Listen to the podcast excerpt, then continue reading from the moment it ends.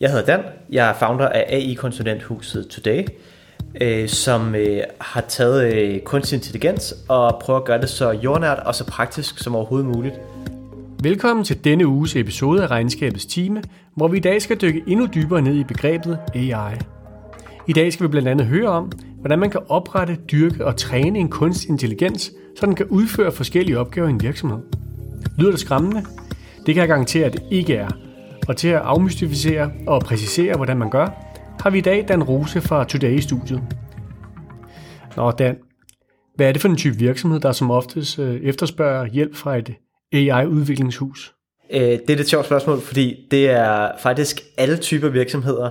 Øh, nogle, øh, en af de mindste virksomheder, det er nærmest en enmands her, som øh, skal have lavet en løsning på kunstig intelligens, øh, som skal have lavet noget dokumentlæsning, fordi de sidder med, eller han sidder med en masse dokumenter.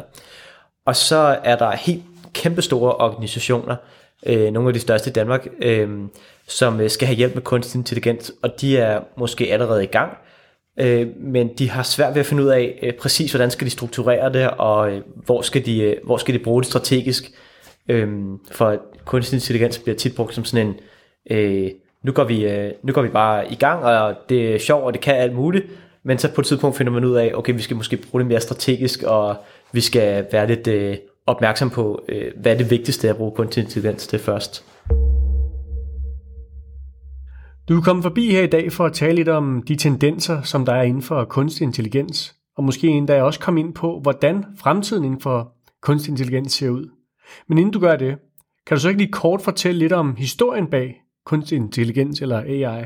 Jamen, kunstig intelligens er ligesom opstået øh, for meget lang tid siden. Øh, øh, Turing er sådan den, som man altid kalder sådan kunstig intelligens øh, fader. Øh, det var ham, der løste Enigma-koden øh, under 2. verdenskrig, som nærmest vendte krigen ved at bygge den første computer. og i 51 så skrev han et, et essay, eller et paper, som handlede om kunstig intelligens, og ligesom lavede den første forudsigelse om kunstig intelligens hvor øh, han skrev øh, noget i retning af, øh, det er helt almindeligt at vide, at computere ikke kan det samme, eller maskiner ikke kan det samme som mennesker, ikke kan tænke som mennesker, men nu vil jeg lige bevise, at, at det kan de faktisk godt.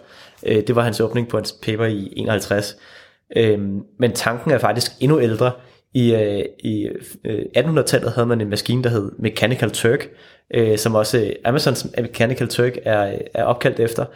Øh, og den, øh, det var en lille skakcomputer, som man kunne øh, spille skak mod. Den spillede blandt andet skak imod øh, øh, Napoleon, og vandt over Napoleon. Øh, men så efter lang tid fandt man så ud af, at øh, det var faktisk ikke en, øh, en computer eller en maskine. Det var bare en lille mand, der sad inde, i, øh, inde, under, øh, inde under et bord og, og hævde nogle tråde. Og hvor er vi så henne i forhold til AI i dag? Ja, vi er derhen i dag, hvor at øh, kunstig intelligens er blevet sindssygt nemt at arbejde med. Altså på meget, meget kort tid, så er vi gået fra, at øh, kunstig intelligens krævede en øh, PhD, og man skulle have nogle, nogle dyre teknikere i gang for at lave kunstig intelligens. Men øh, i dag nu, øh, så kan man bygge en kunstig intelligens selv. Øh, det kan gøres på få minutter, og det kan også gøres på et par timer. Øh, så i virkeligheden er det tekniske i kunstig intelligens, er der sket det samme, som der er sket i næsten alle teknologier. Det er blevet pakket ind i noget, der er nemt at arbejde med, og så kan det godt være, at det under motorhjelmen er sindssygt kompliceret, og det er, det er faktisk ret vild teknologi, der ligger nede i, men at arbejde med det i praksis, det er, det er ret let. Hvordan bruger man sådan en helt øh, konkret kunstig intelligens? Jamen, i praksis, øh, så skal man, øh, man skal starte med at finde ud af, hvad er det for et problem, man gerne vil løse. Og det er det, er det klart største, den største udfordring, når man laver kunstig intelligens, det er at blive klar for sit problem. Øh, så hvis man for eksempel øh, skal øh, kontere øh, bilag, øh, så, kan man, øh, så kan man bruge det til at, så kan man træne kunstig intelligens til at se på sine historiske data, og så forstå, hvor skal, man, øh, hvor skal en ny, øh, ny faktura konteres hen. Det vil være et klassisk eksempel i, i, øh, i bogholderiet.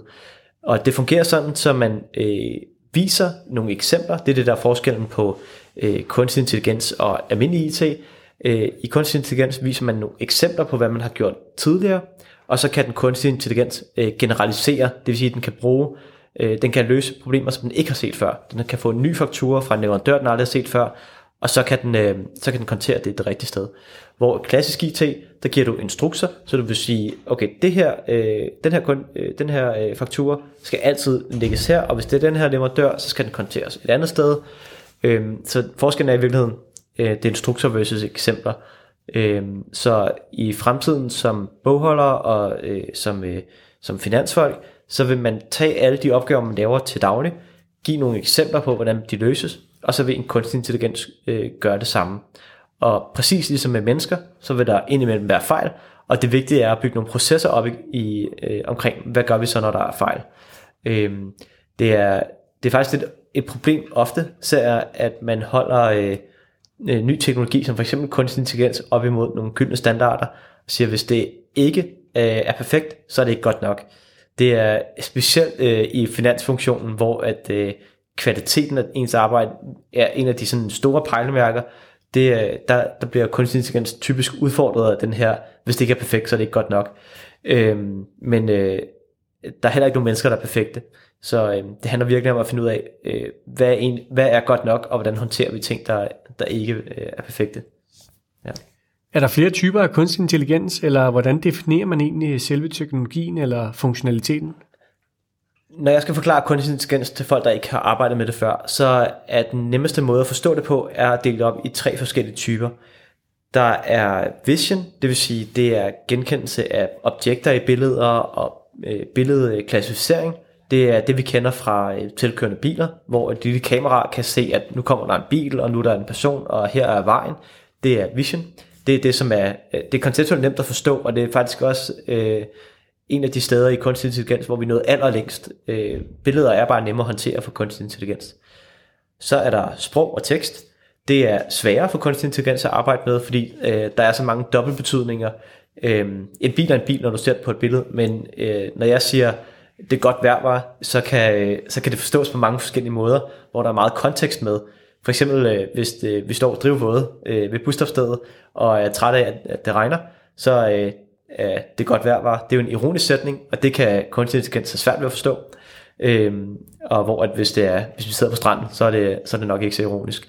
Øhm, så, øh, så der er kunstig intelligens det bagud. Men de seneste år, så er det blevet rigtig stærkt til at forstå de meninger, vi har. Det er også det, vi ser, at chatbots er blevet ret gode. Og øh, når du skriver til en chatbot, så har den en ret god idé om, øh, hvad det er, du egentlig mener, og hvor du vil hen. Øhm, og det er også øh, tekster og sprog, man bruger til at forstå for eksempel fakturer og øh, forstå dokumenter øh, og læse e-mails og sådan nogle ting. Øhm, og den sidste, det er tabeldata. Det er det, man kender fra databaser og fra Excel. Det er sådan helt struktureret og flot data. Det er det, som vi bruger, når vi skal kontere øh, automatisk og give anbefalinger. Når, du, øh, når Spotify øh, foreslår dig en sang, så er det også tabeldata, der er blevet, øh, der er blevet brugt til at se, hvad det er for nogle, øh, nogle sange, du godt kan, du godt kan lide. Nå, Dan, der er jo en øh, del begreber, som bliver brugt lidt i flæng, når man taler kunstig intelligens, og nogle af dem hænger måske endda sammen, eller betyder det samme. Øh, så kan du ikke lige definere for os, hvad øh, robotics, AI og machine learning er? Ja, Øh, det er et rigtig godt spørgsmål, og det bliver blandet sindssygt meget sammen, når man øh, øh, hvad hedder det, arbejder med kunstig intelligens. AI er sådan et paraplybegreb, som øh, egentlig bare handler om øh, det her med at kunne, øh, kunne øh, simulere eller, eller replikere menneskelig adfærd. Og AI har som begreb ikke rigtig nogen, øh, øh, nogen øh, holdning til, hvad der sker nede, i motor, øh, nede under motorhjelmen. Man har faktisk en klassisk øh, test, som man kalder Turing-testen, hvor man siger, øh, hvis et menneske tror, at det andet godt kunne være, øh, det man arbejder med kunne være et menneske, som lavede opgaven, så har det klaret Turing-testen, og så er det, så er det rigtig AI. Øh, men om det øh, teknologi nedenunder er, øh, er meget øh, svært og, eller meget nemt, det er lige meget. Øh, men en af de teknologier, man bruger, som er den, den der fylder klart mest, det er machine learning. Det er, hvor man øh, med nogle bestemte matematiske algoritmer lærer ud fra eksempler. Øh, og det er faktisk det, der så er forskellen på robotics, fordi robotics og RPA, det er øh, overhovedet ikke AI, det er øh, noget helt andet. Det er, hvor du, øh, øh, du giver nogle meget faste instrukser og siger, når det her sker, så skal du, øh, så skal du gøre, øh, nej, når du giver den A, så skal du gøre B. Øh, det fungerer som, øh, robotics fungerer som gaffatape mellem IT-systemer, og det er der, hvor robotics og AI er rigtig stærkt sammen, fordi robotics kan ligesom tage svarene fra en AI og smide ind i alle mulige andre systemer, øh, men det fungerer bare som rigtig god gaffatape. Øh, så AI og robotics øh, har faktisk ikke noget med hinanden at gøre, men de spiller bare så godt sammen, så de tit bliver blandet sammen. Og for et menneske kan det måske være svært at sige, når den der automatisering skyldes RPA, og den der automatisering skyldes øh, AI, øh, så selvom det er, det er helt forskelligt. Ikke? Nu tænker jeg, at vi, øh, vi skal tale lidt om, hvordan AI den kan ændre den måde, som vi arbejder på. Øh, for eksempel i en virksomheds finansfunktion.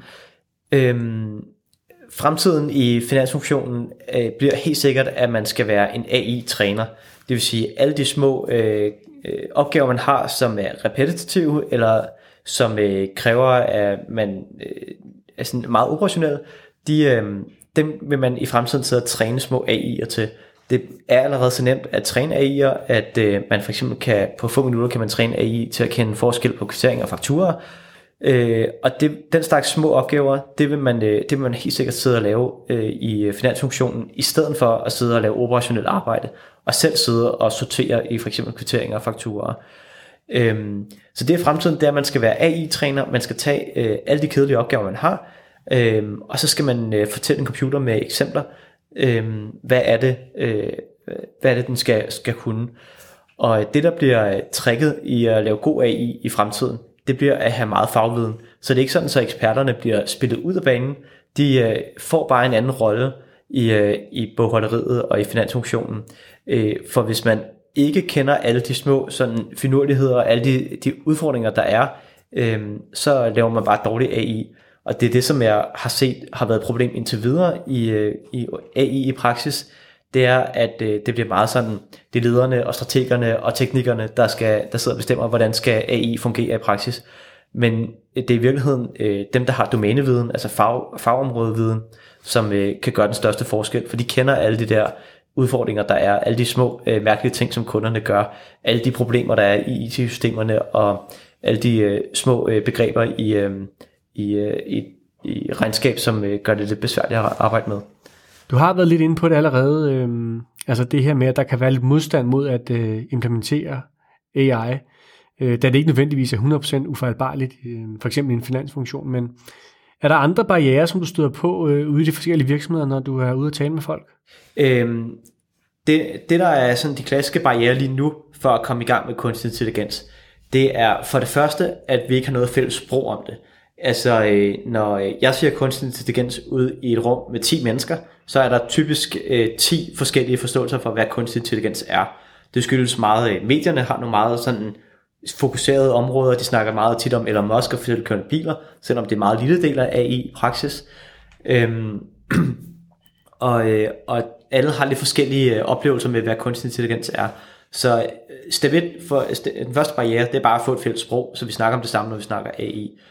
Det andet, det er, at øh, kunstig intelligens er meget øh, uhåndgribeligt at forstå. Øh, det er meget svært at vide rent praktisk, hvad kan man bruge det til.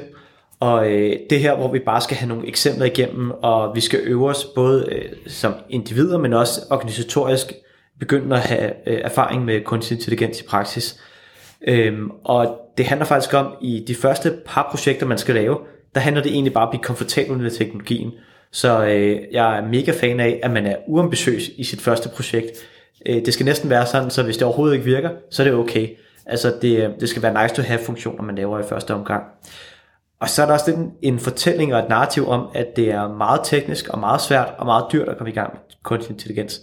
Og det er ikke rigtigt. Øh, det er på meget kort tid blevet meget, meget billigere at komme i gang med kunstig intelligens. De fleste løsninger, jeg laver, dem med de første par versioner, der der virker rigtig godt. De tager i stedet for 10 minutter og 2 timer at lave. Det er ikke, arbejdet ligger egentlig ikke i at lave den kunstig intelligens. Arbejdet ligger i at samle data ind og forstå sit problem. Øh, og man kan så sige, øh, så er det måske i nogle tilfælde, hvis man skal have rigtig meget data, så det, kan det alligevel være dyrt, men man får også nogle gevinster i at få styr på sin forretning og, øh, og forstå, hvad er det egentlig for nogle underliggende dynamikker, der gør, at øh, hvordan hænger min forretning sammen. Det har jeg oplevet meget, når jeg sidder med virksomheder og snakker kunstig intelligens. Øh, det starter med kunstig intelligens, men så ender vi med at snakke om, hvordan hænger deres forretning egentlig sammen. Og der er rigtig, rigtig mange aha-oplevelser øh, i, øh, blandt øh, folk, når de arbejder med kunstig intelligens. Fordi så begynder de at forstå, når det er det her, der faktisk er udslag for, hvordan min forretning øh, hænger sammen. Det er for eksempel hvis man laver lead scoring, hvad er det egentlig, der øh, er, hvor man i, i lead scoring, der handler det om at finde ud af, hvornår er en kunde klar til at købe. Øhm, når man laver lead scoring, så går det typisk op for folk, hov, øh, nu er det, det er faktisk de her parametre, der betyder, at kunderne er klar til at købe. Sindssygt vigtig viden for en organisation, lige meget om man laver øh, kunstig intelligens eller ej. Så bare i de indledende faser, før vi overhovedet har bygget noget AI, så øh, får man nogle kæmpe store gevinster. Det, øh, det er min erfaring. Jamen lad os, øh, lad os bare konkludere, at øh, det handler om at være lidt øh, uambitiøs, hvis man skal i gang med AI, og så øh, bare starte med en delproces, og så tage det derfra. Dan, du skal have rigtig stor tak, fordi øh, du kiggede forbi. Tak, det var, det var spændende. Husk, at I kan abonnere på Regnskabets Time, der hvor I henter jeres podcasts fra. Så er I sikre på, at der hver mandag lander et nyt afsnit i jeres podcast feed. Tak fordi I lyttede med, og hold jer endelig ikke tilbage med at give en 5-stjerners rating, hvis I kunne lide dagens episode.